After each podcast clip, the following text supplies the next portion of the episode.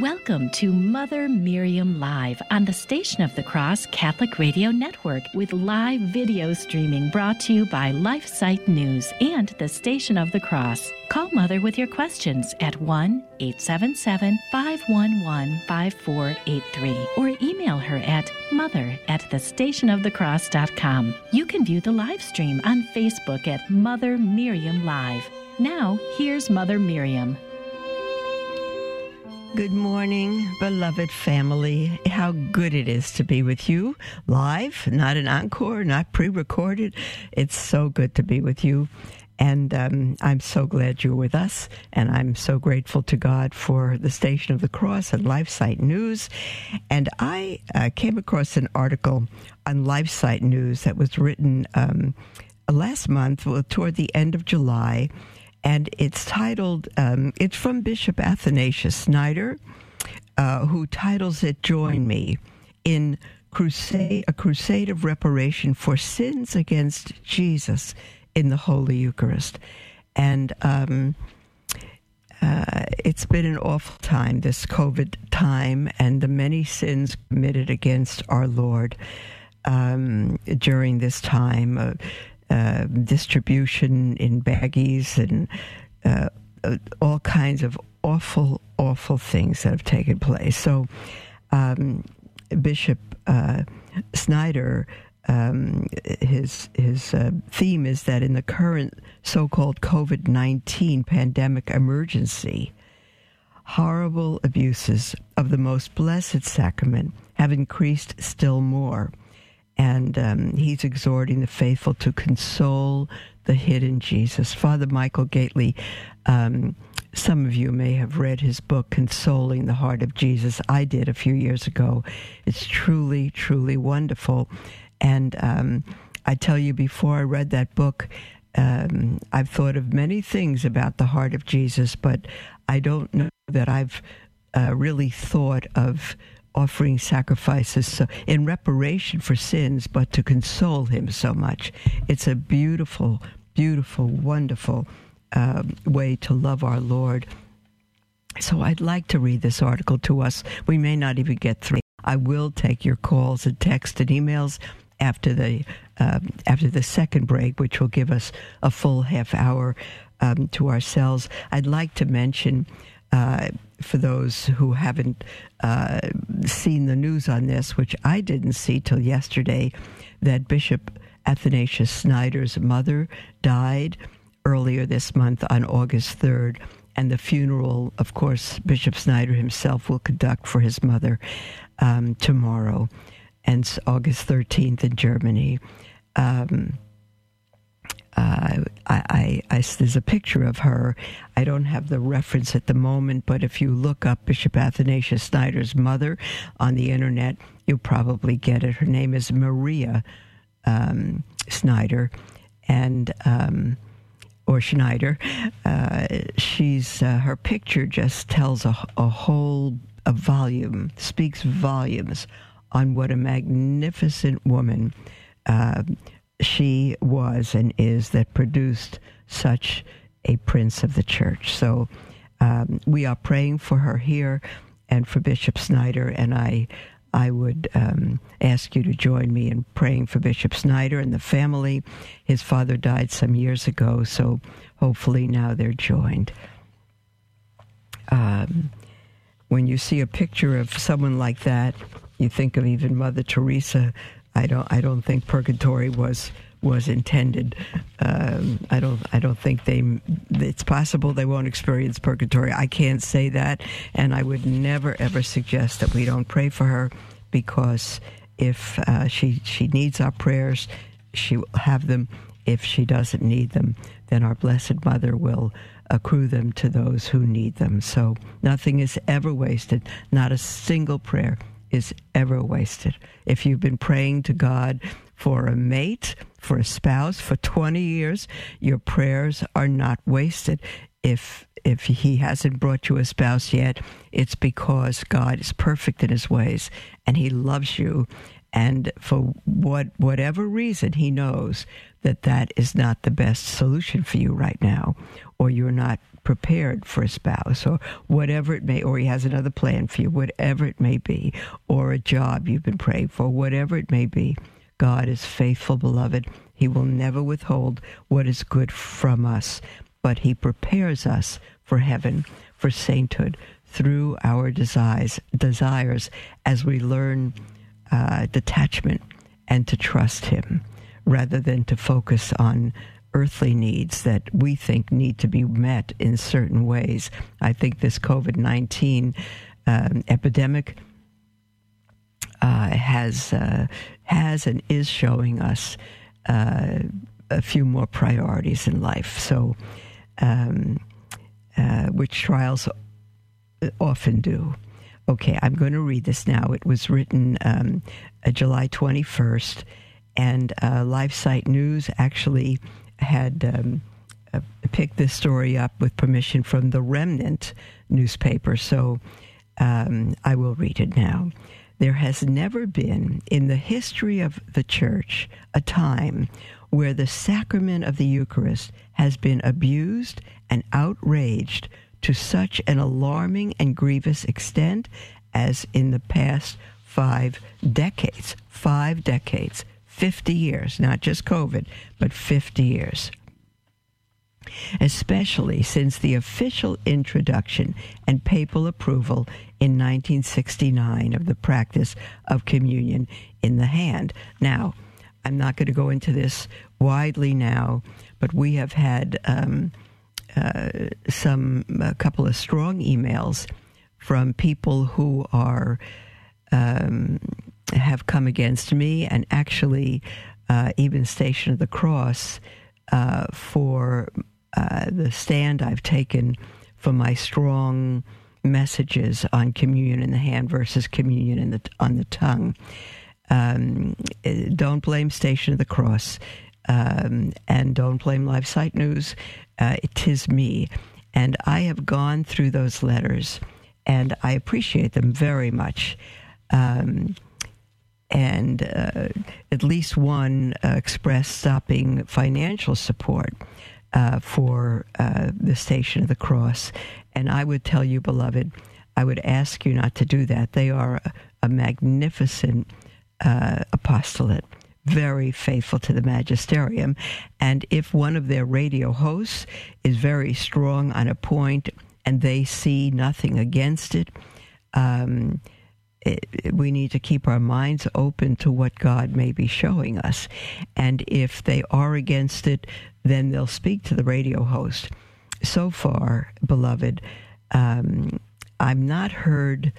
Um, uh, strictly negatively on anyone being against it, but we have had um, my talk on communion in the tongue versus communion in the hand, and you're going to hear a little more of that from Bishop Snyder, which is where I get uh, my information from the top prelates of the church who are faithful Cardinal Burke and Cardinal Sarah and Bishop Snyder and Cardinal Mueller.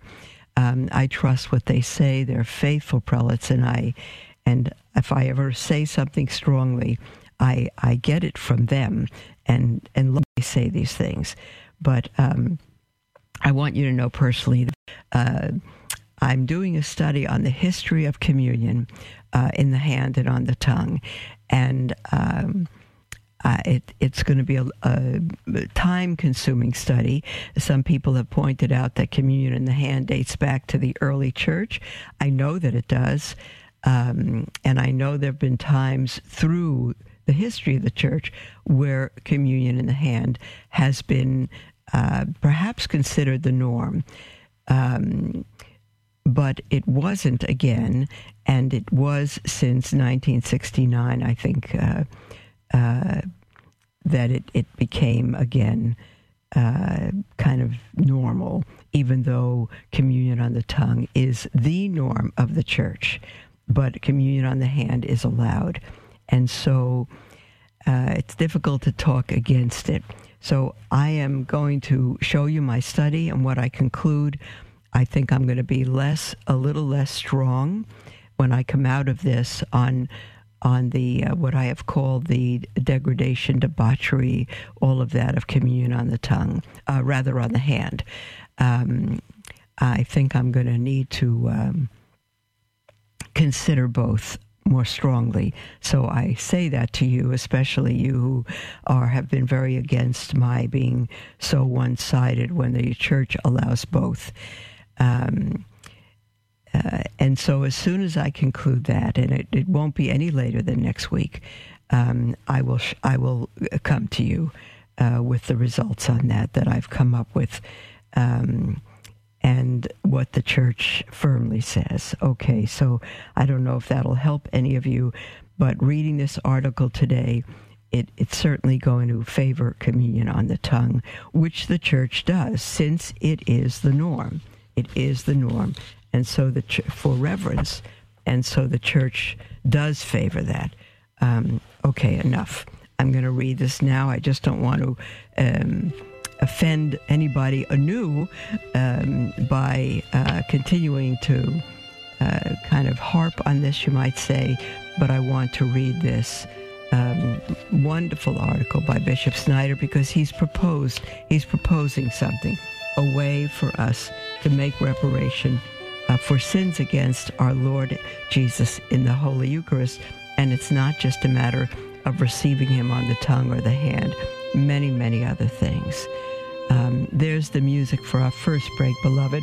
We'll be back in a moment. And then at the second break, you are free to call in again with anything on your heart. Toll free 1 877 511 5483 or email at mother at the station of the cross.com and we'll be right back.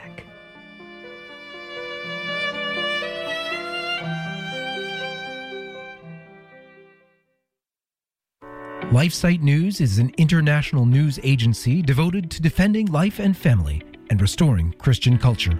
We aim to educate and activate our readers with the information they need to fight the most crucial battles of our day in their churches, workplaces, and families.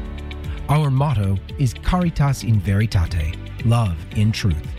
We firmly believe that promoting the truth is an act of love, however hard it is to hear. Over the last 20 years, we have built a reputation for uncompromising reporting, no matter the cost. LifeSite News is by far the most popular pro life website on the internet, with over 40 million unique users every year and growing. Check us out at lifesitenews.com.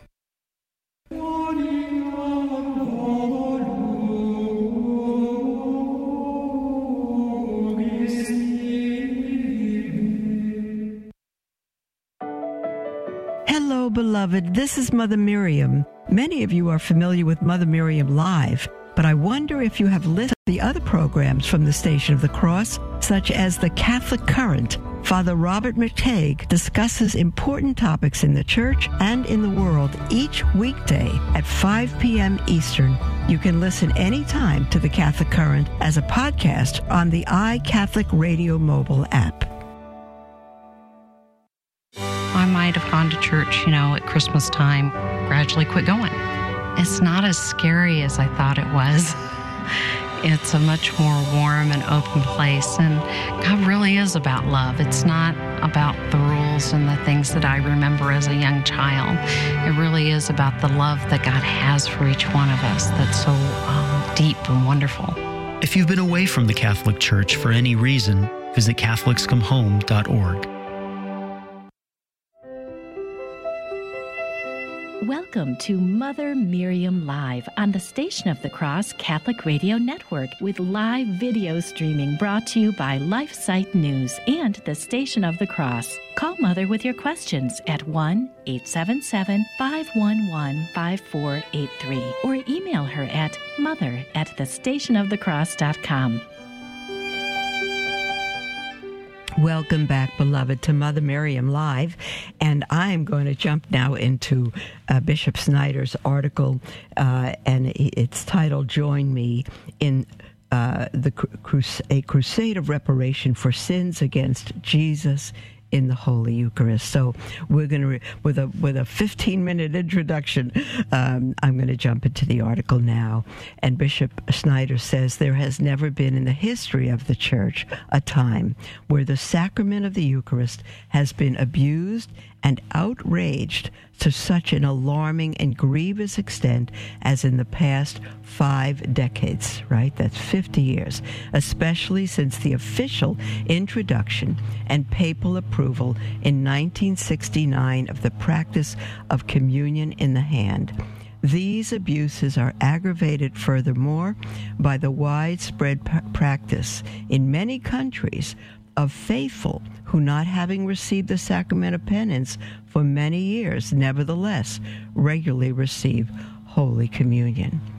The height of the abuses of the Holy Eucharist is seen in the admittance to Holy Communion of couples who are living in a public and objective state of adultery, violating thereby their indissoluble, valid sacramental marriage bonds as in the case of the so called divorced and remarried. Such admittance being in some regions officially legalized by specific norms, and in the case of the Buenos Aires region in Argentina, norms even approved by the Pope. Additionally, to these abuses comes the practice of an official admittance of Protestant spouses in mixed marriages to Holy Communion, such as in some dioceses of Germany. To say that the Lord is not suffering because of the outrages committed against him in the sacrament of the Holy Eucharist can lead to a minimizing of the great atrocities committed. Some people say God is offended by the abuse of the Blessed Sacrament but the Lord does not personally suffer. This is, however, I'm going to reread that. Um, some people say God is offended by the abuse of the Blessed Sacrament, but the Lord does not personally suffer. That's quite a. Now, how can one be offended and not personally suffer? This is a, a confusing sentence, but that's what some people say. Bishop Snyder says this is, however, theologically and spiritually too narrow a view. Although Christ is now in his glorious state and hence no more subject to suffering in a human way, he nevertheless is affected and touched in his sacred heart by the abuses and outrages against the divine majesty and the immensity of his love in the Blessed Sacrament. Our Lord has expressed to some saints his complaints and his sorrow about the sacrileges and outrages with which men offend him. And beloved, no, I better not. I'm just going to continue to read this. I'm sorry. I, I, I've, I've seen a couple of tremendous outrages uh, and sacrileges during the COVID 19 epidemic, but uh, let me continue with Bishop Snyder. One can understand this truth from the words of the Lord spoken to St. Margaret Mary Alacoque, as Pope Pius XI reports in his um, encyclical um, on the Redemptor, on the Redeemer. Miserentissimus Redemptor. I had to figure out how to pronounce that one. When Christ, this is a quote from um, Pope Pius XI. When Christ manifested himself to Margaret Mary and declared to her the infinitude of his love, at the same time, in the manner of a mourner, he complained that so many and such great injuries were done to him by ungrateful men. And we would that these words in which he made his complaint were fixed in the minds of the faithful and were never blotted out by oblivion. Quote, Behold this heart, end quote, our Lord said, which has loved men so much and has loaded them with all benefits, and for this boundless love has had no return but neglect and contumely neglect and contumely, and this often from those who were bound by a debt and duty of a more special love. The words of our Lord to St. Margaret Mary.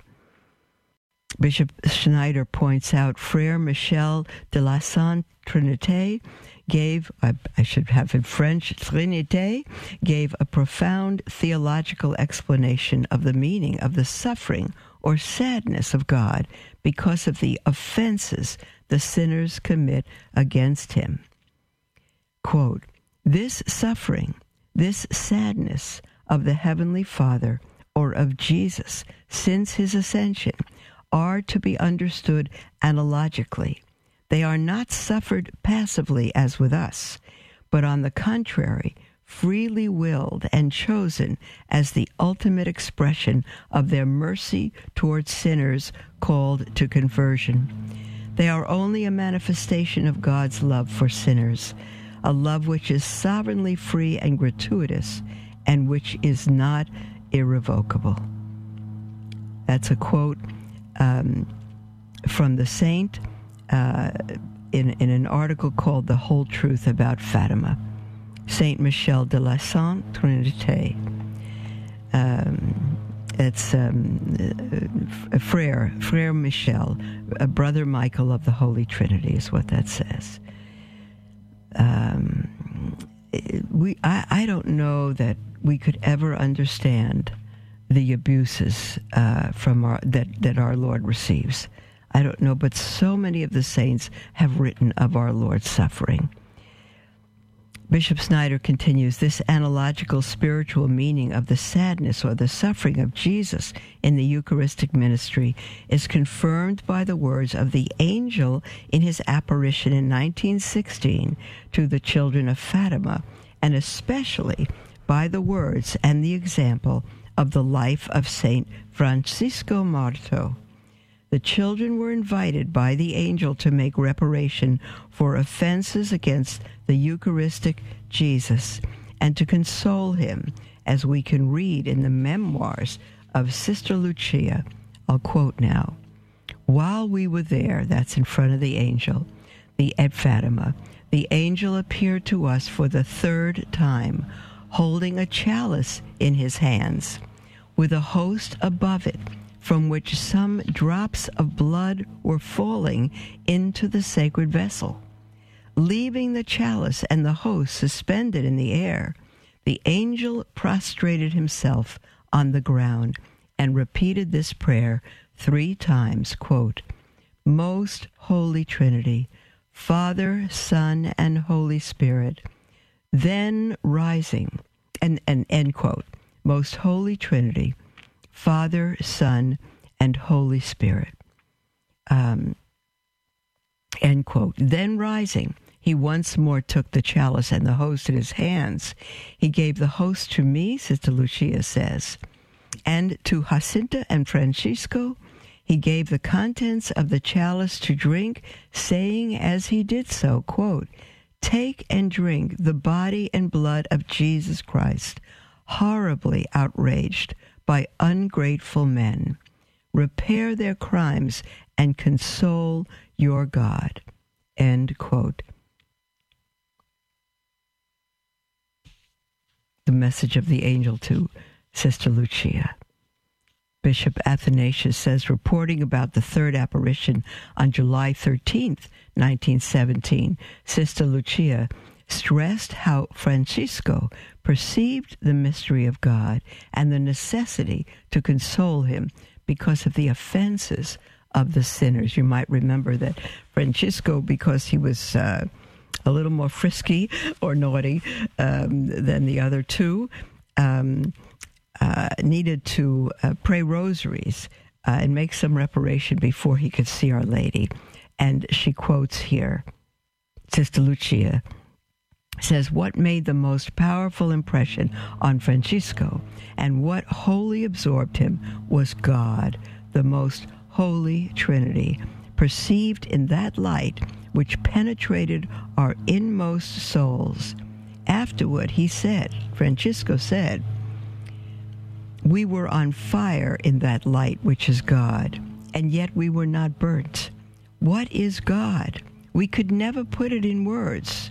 Yes, that is something indeed which we could never express, but what a pity it is that he is so sad. If only I could console him. That's a quote from Francesco from Sister Lucia's memoirs.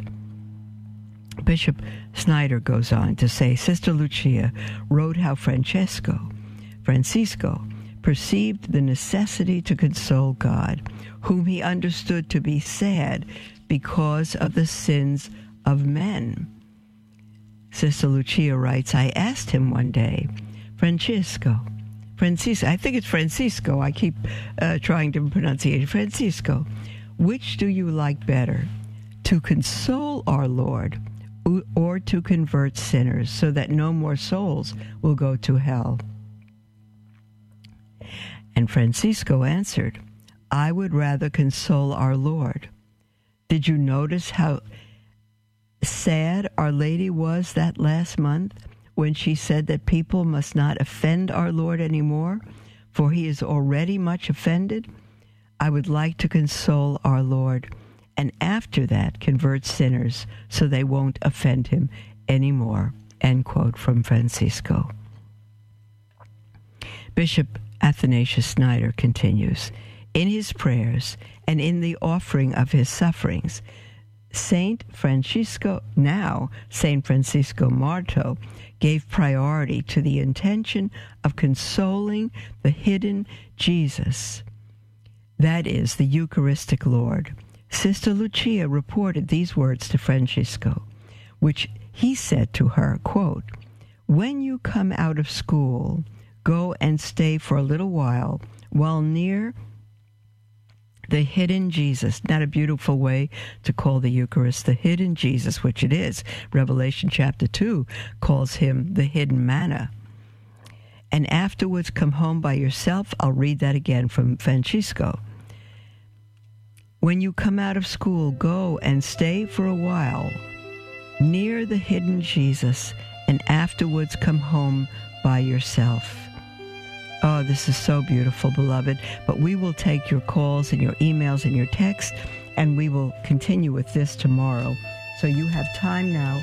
Our phone lines are wide open, dear ones. Call in with anything on your heart.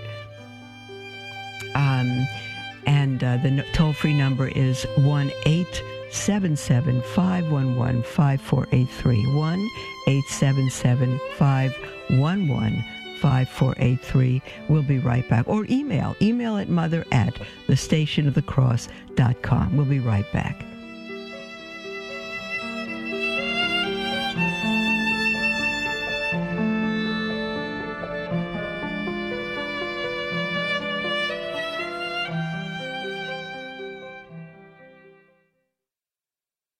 We stand at a crossroads in history. We can stand up for life, family, and a Christian culture, or we can stand idly by while the fabric of society becomes fundamentally anti life, anti family, and anti Christian, slowly leading to its own demise. LifeSite News is the leading defender of life, family, and Christian culture. Through our news reporting, we seek to educate readers with information and zeal they need to fight the most crucial battles of our day and we need your help to continue that mission. You can support LifeSite News by following our social media pages on Facebook, Twitter, and Instagram. Another way to support LifeSite is to prayerfully consider becoming a Sustain Life monthly donor to help us continue to save lives in the culture. To donate, visit give.lifesitenews.com forward slash sustain life. Our staff of over 40 and millions of future generations thank you for helping to save the culture. Hi, this is Wayne Hepler, founder of the St. Thomas More House of Prayer. If you are looking for a way to grow closer to our Lord, I invite you to visit our Catholic Retreat Center dedicated to praying and promoting the Liturgy of the Hours. The rustic setting provides a quiet atmosphere for prayer and for learning about the public communal prayer of the Catholic Church known as the Liturgy of the Hours. The seven canonical hours are prayed throughout the day, beginning with the office of readings at 5:30 a.m. and ending with night prayer at 8 p.m. You are welcome to join in the prayer at any time or to book the house for a retreat.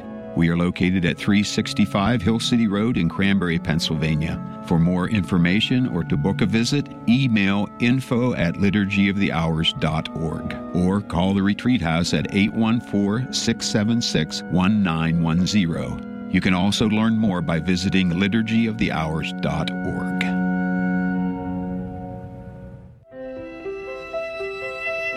Welcome to Mother Miriam Live on the Station of the Cross Catholic Radio Network with live video streaming brought to you by LifeSite News and the Station of the Cross. Call Mother with your questions at 1 877 511 5483 or email her at mother at thestationofthecross.com. Welcome back, beloved family, to Mother Miriam Live. I'm so thrilled to be with you. For some reason, it feels like a year since I've been with you, a long time. And we've had pre recorded programs uh, in the interim, but I'm thrilled to be here live with you today. Um, and we're going to take your calls and your emails. We just had a caller, and somehow. Um, I think the call dropped, Paul. If you're if you're still there, you're welcome to call back, dear one. Um, and again, for everyone, the toll free number is one eight seven seven five one one five four eight three or email at mother at the station of the cross.com. We're going to take an email from Cheryl. Cheryl's in Southern California, who writes, Dear Mother Miriam, you spoke about making a profound bow, which is 90 degree. That's kind of just a, a right angle. Prior to the reception of Holy Communion, if standing, I have always genuflected. Should I do a profound bow instead? Oh, no. No, no, no, Cheryl. There's uh, genuflection is better than a profound bow, absolutely. But uh, the church, as a norm, as a, a minimal minimum, um, uh, as the norm is communion on the tongue with a 90 degree bow, a profound, not a little uh, bow of the head, not 45 degrees, the little bow of the body, but completely 90 degrees, if one physically can do that. So it looks like uh, the top right corner of a square, 90 degrees. So, no, a genuflection is always better always, always, always, whenever you see through scripture people confronting our Lord, they fall down and they're on their faces. So, no, genuflection is always better, dear one. But what the church is saying is that before our Lord, no less than a 90 degree bow is acceptable. Uh, unless, again, somebody's not physically able to do that, that's all right uh, then they do it. If we can't do something physically, we do what we can. And we bow the knee of the heart, someone once said. I love that expression, the knee of the heart. Uh, we have an email from Jean, and Jean says, um, let's see now. Uh, she's referring to an email from a woman who, um, eh, now in her 60s, had, uh, had sent a message speaking about how the church uh, is how it used to be, how it is today, and all of that. And Jean says she couldn't agree more. Um, and she said, We, the lay people, need to speak uh, about what our aching hearts and experiences in the church are today. Very sad. And then she says she's grateful for this program. And um, uh, very sweet sentence here God has given you to us as a gift of your voice to reach many who are spiritually suffering. God bless you. God bless you, sweet Jean, and thanks for that uh, good comment, um, encouraging comment. Uh, let me see now. Um, we do have an email from Anne, which, Anne, I've read through your email at the break. If you're listening, sweetheart, um, it's a little too personal for me to expose these things uh, on your behalf. So personal to you. Um, so I'm going to. Um, uh, I've asked the Station of the Cross to send that to me, and I'll respond to you um, uh, directly. Okay. Um, let me see now. We have uh, an email from Jolene, and she writes. Um, I just love Mother Miriam because she knows the faith and tells it like it is. That's all right, but I every once in a while I get it wrong, uh, maybe then more than once in a while. But I'm grateful when I when that happens for all of you who call in or write in, um, because we're together in this and we want to make sure all things are accurate. And Jolene says, I am Catholic, but just now I am living the Catholic faith like I never knew it existed before. I now eat no meat on Friday. I believe in the host on the tongue. I keep Sunday Sabbath and do not go to restaurants or shopping on that day, all because of Mother Miriam. Um, I tell you, Jolene, I'm going. If I were there, I would hug you and say, "Blessed be God for what He's done in your heart." And she writes, "I do not go to confession because I feel embarrassed telling my sins to someone who is not taking me seriously. Really, not taking you seriously, or who is now privy to me personally, whom I do not know. It is necessary." for my salvation. No, she says, is it necessary for my salvation to go to confession?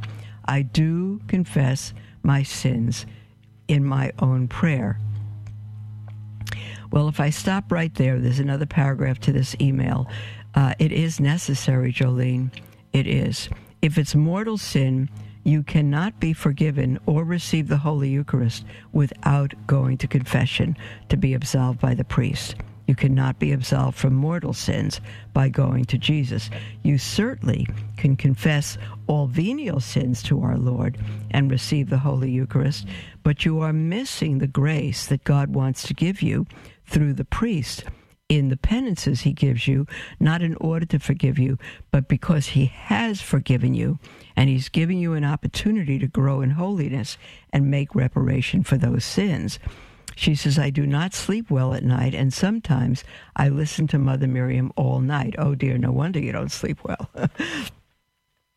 there is much more um, uh, that she says. She's talking uh, uh, third person here, of course, but those are a few. I did not hear her answer to the following issue, and maybe you can answer it or pass it along to her. Well, they have passed it along to me. We're on air, sweetheart, um, and answer via email since I might miss it on the pod. Well, I'm just going to say this, dear ones. Anytime you're listening for an answer to an email or any question, um, and you miss it, um, we're not going to be able to send that to you be just be the, because there's so much involved and so many people calling and writing. Um, but you can always go to the Station of the Cross and listen to the programs on archive. You can always do that. You can always listen to them on YouTube, Mother Miriam Live. Uh, um, uh, and just Facebook Mother Miriam Live, you, LifeSite News, you can always listen to past programs. Um, and she writes Two young people, both Catholic, lived together for a year before marrying. What happens to that sin? Is it wiped out because they corrected it and got married? Absolutely not. The only way, that's serious sin, and the only way to wipe that out, as you say, is to confess it. It's mortal sin. They must go to confession. Must. The sin is not wiped out. And if they are in a marriage now, um, the, the sacrament uh, will not take place if you marry in mortal sin. It will not take place. And the grace of that sacrament will not be yours until you've gone to confession. And she says, No hurry. Thank you for your attention to this matter. I'm so happy to really feel like a Catholic now and not just in name only like before. Well, I tell you what, uh, Jolene, I'm thrilled for you, but you must, I'm, and I'm going to say must, it's not a good idea. It is an absolute necessity. Um, you must get help in going to confession. You must, sweetheart if you don't want any particular number one, you don't have a, ever have to face a priest.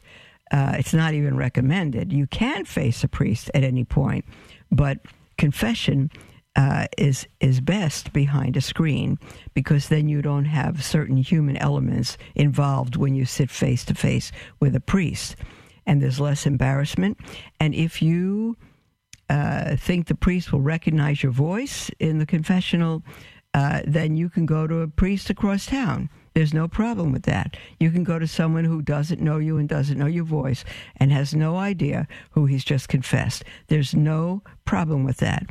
And if a priest ever reveals your confession, he will lose his priesthood. It's quite serious. You must go to confession, dear one. Um, and you must understand, and I say must because look at how much you've gained by beginning to learn and live your Catholic faith. It's the living of it, not the knowing of it, but the living of it that changes us. And you've, you've experienced that. Um, and so um, when you go to confession, let, let me just say this. There's two times that I know of when the priest is not himself. And that is when he celebrates Mass and when he's in the confessional. And there's other times through the sacraments. But when the priest holds up a, a round wafer made of wheat and water and he says, This is my body, he says the words of consecration that Jesus taught his priests. That bread obeys and becomes the body, soul, blood, and divinity of our Lord Jesus Christ. That wafer is now God, which is why we bow before him. But he doesn't look like God, he looks like a wafer. Just as he came when he came to earth through the Virgin Mary. He didn't look like God then either. He looked like a man because he took on our human nature. And in the Eucharist, he becomes the very substance of that wheat and water is no longer wheat and water. It appears wheat and water, but it is truly our Lord Jesus Christ, truly God. Now, when the priest says, This is my body, eh, the priest is just the instrument. If our eyes could see what our faith understands, Jolene, we wouldn't even see the priest because Christ is the high priest. And Christ it is who says, just like he did at the Last Supper, this is my body. He says it through the instrumentality of the priest. And bread obeys just as it did at the Last Supper and becomes his body. Just like he said, that, Let there be light. He spoke and the worlds came into being. He creates by his word. It's all Jesus.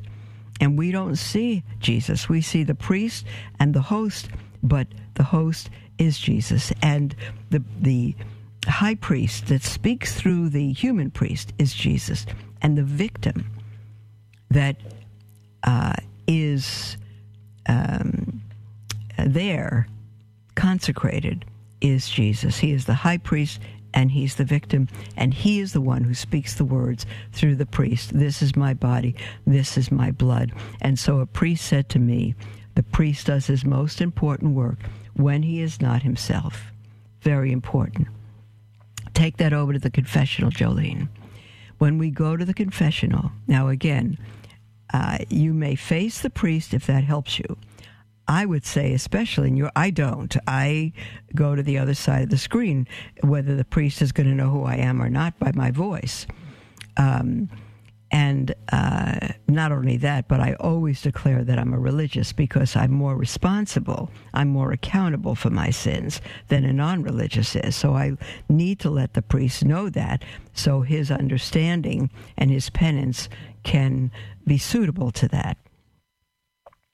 When you're at the confessional, go on the other side and you don't have to. It doesn't matter to me. Go where you, it doesn't matter to God. Go where you're most comfortable.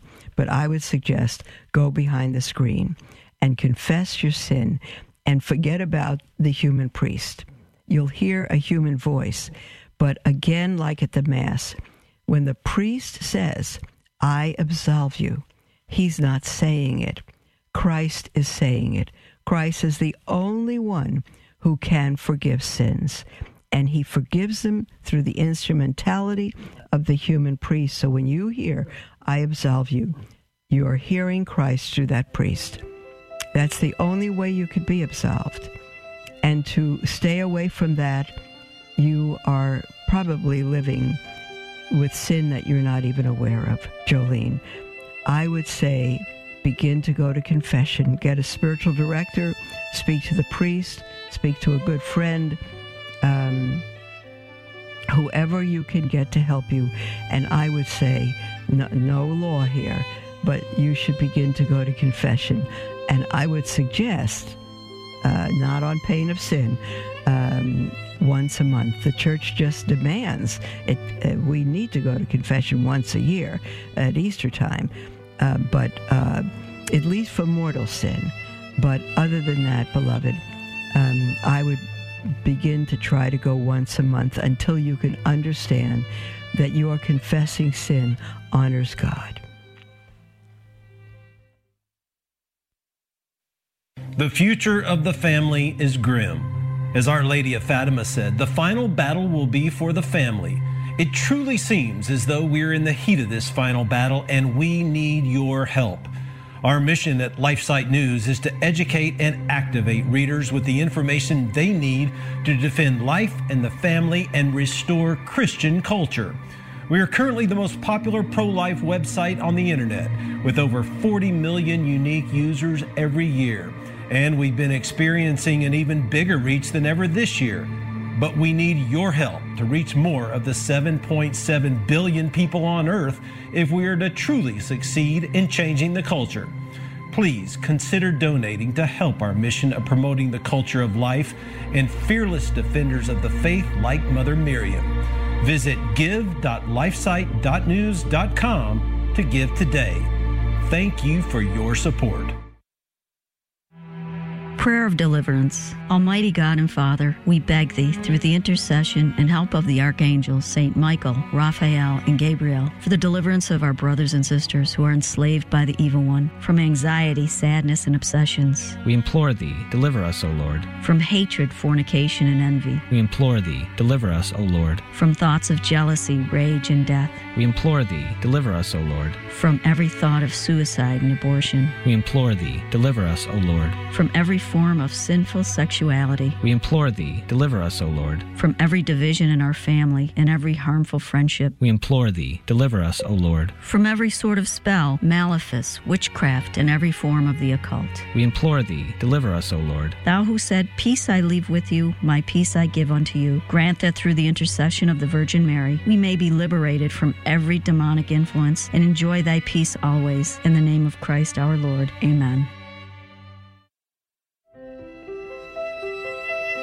Welcome to Mother Miriam Live on the Station of the Cross Catholic Radio Network with live video streaming brought to you by LifeSite News and the Station of the Cross. Call Mother with your questions at 1 877 511 5483 or email her at mother at thestationofthecross.com. Welcome back, beloved, to Mother Miriam Live. This is our last segment and you are welcome to call in toll free 1 877 511 5483 or email at mother at the station of the cross.com. We have an email from somebody who writes in anonymously. Um, and I read it, I just read it during the break, beloved. Um, it is going to be a difficult email for some of you because she is speaking about a video that she watched um, uh, by a woman who describes um, what is going on with the COVID 19 epidemic and what might be coming. The reason I'm going to read this to you, she's she sent it in anonymously, but she sent it in so that I could read it and so many people could be warned. Um, I'm going to read it only because what she's written in this email is everything that I've already heard and read about. Now, if it's not true, blessed be God, but it seems to be maybe what's ahead. Um, and uh, the only example I can compare this to is the lily in the pond. But I'm not going to keep you in suspense. I'll read this and then tell you about that little story about the lily in the pond.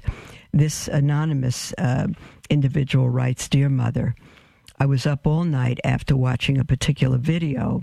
Everything is making sense now. In this video,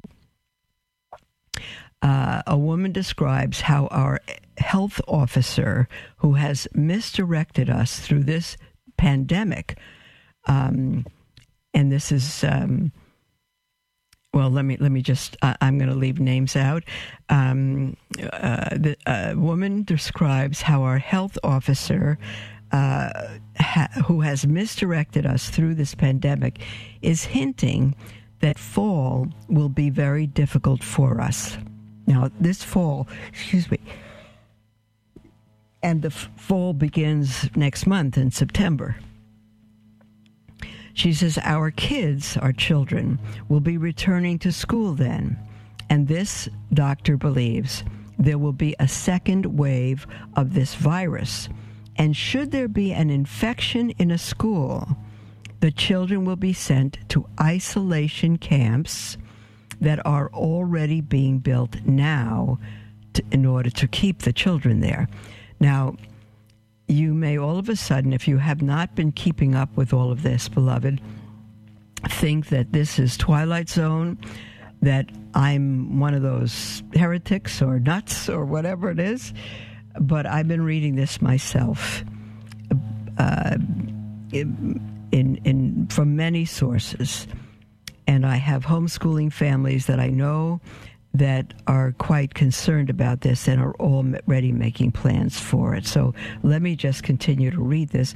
Some of you are going to say, "Yeah, I read that too. I know," and some of you are going to say, "What? This is Twilight Zone. This is this is not even possible."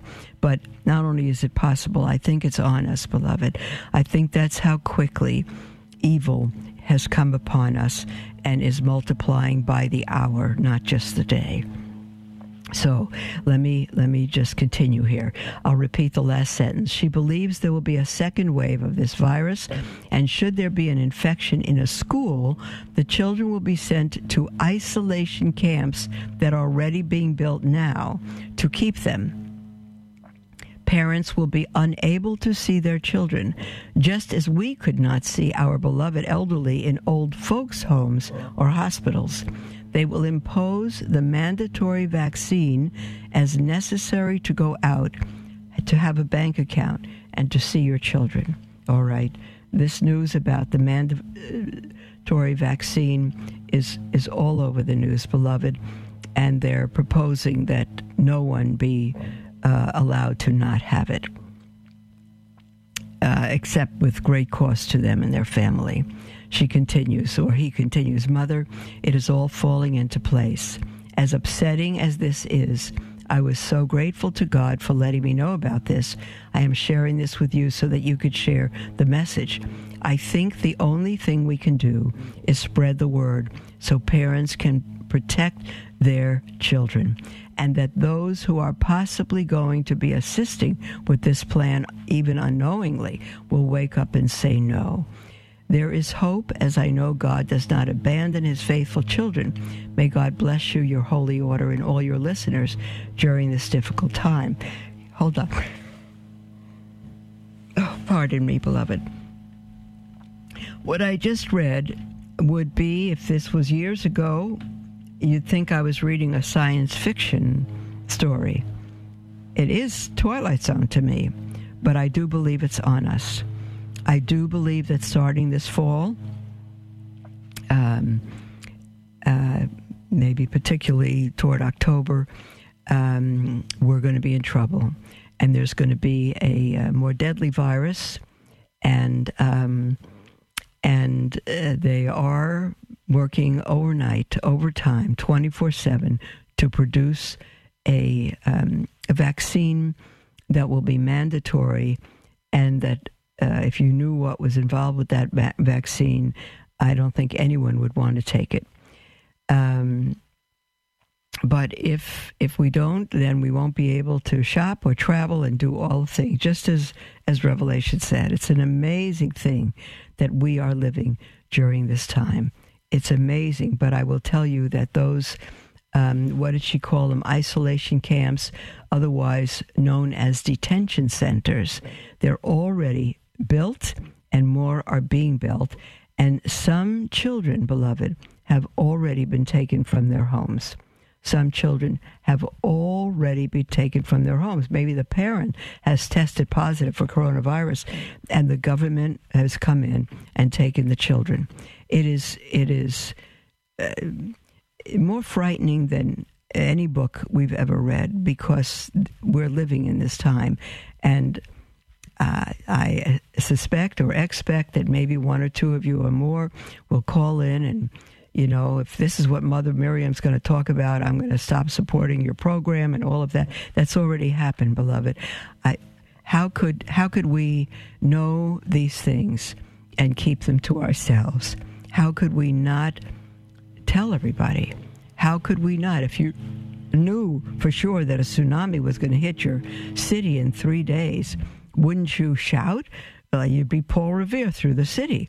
And they didn't believe him, they wouldn't believe you. Um, uh, it, it's very, very serious. Okay, I'm going to um, give you the example of the lily in the pond because I think we're on it now. Uh, the story of the lily in the pond is a particular lily, and I don't know its name anymore. Um, but the lily, when you put it in in um, uh, water, it doubles in size each day. And so the illustration is let's say your house were a big pond, whatever size your house is, let's say it was a huge pond, and you put this little lily in one little corner of your house. The next day, it's going to double in size. So it's times two. The next day, it doubles in size again. It's times four. So it became two, and now it becomes four. Four becomes eight. Eight becomes, it's exponential growth. And the question is this if it takes 29 days, for the lily to cover half the pond or half your house, whatever it is, the pond. In how many more days will the lily cover the entire pond? Some of you are going to say another 29. The answer is one, because by the time it covers half the pond, one more day, because it doubles in size each day, it'll cover the entire pond. And I think we are, at this point, uh, approaching day 29, beloved. It is very frightening. I'm not here to frighten you, but to warn you, yes, to say we need to be realistic. And if you even think of sending your children out to public school, uh, you are sending them to a very, very dangerous situation. We'll speak with you tomorrow, beloved.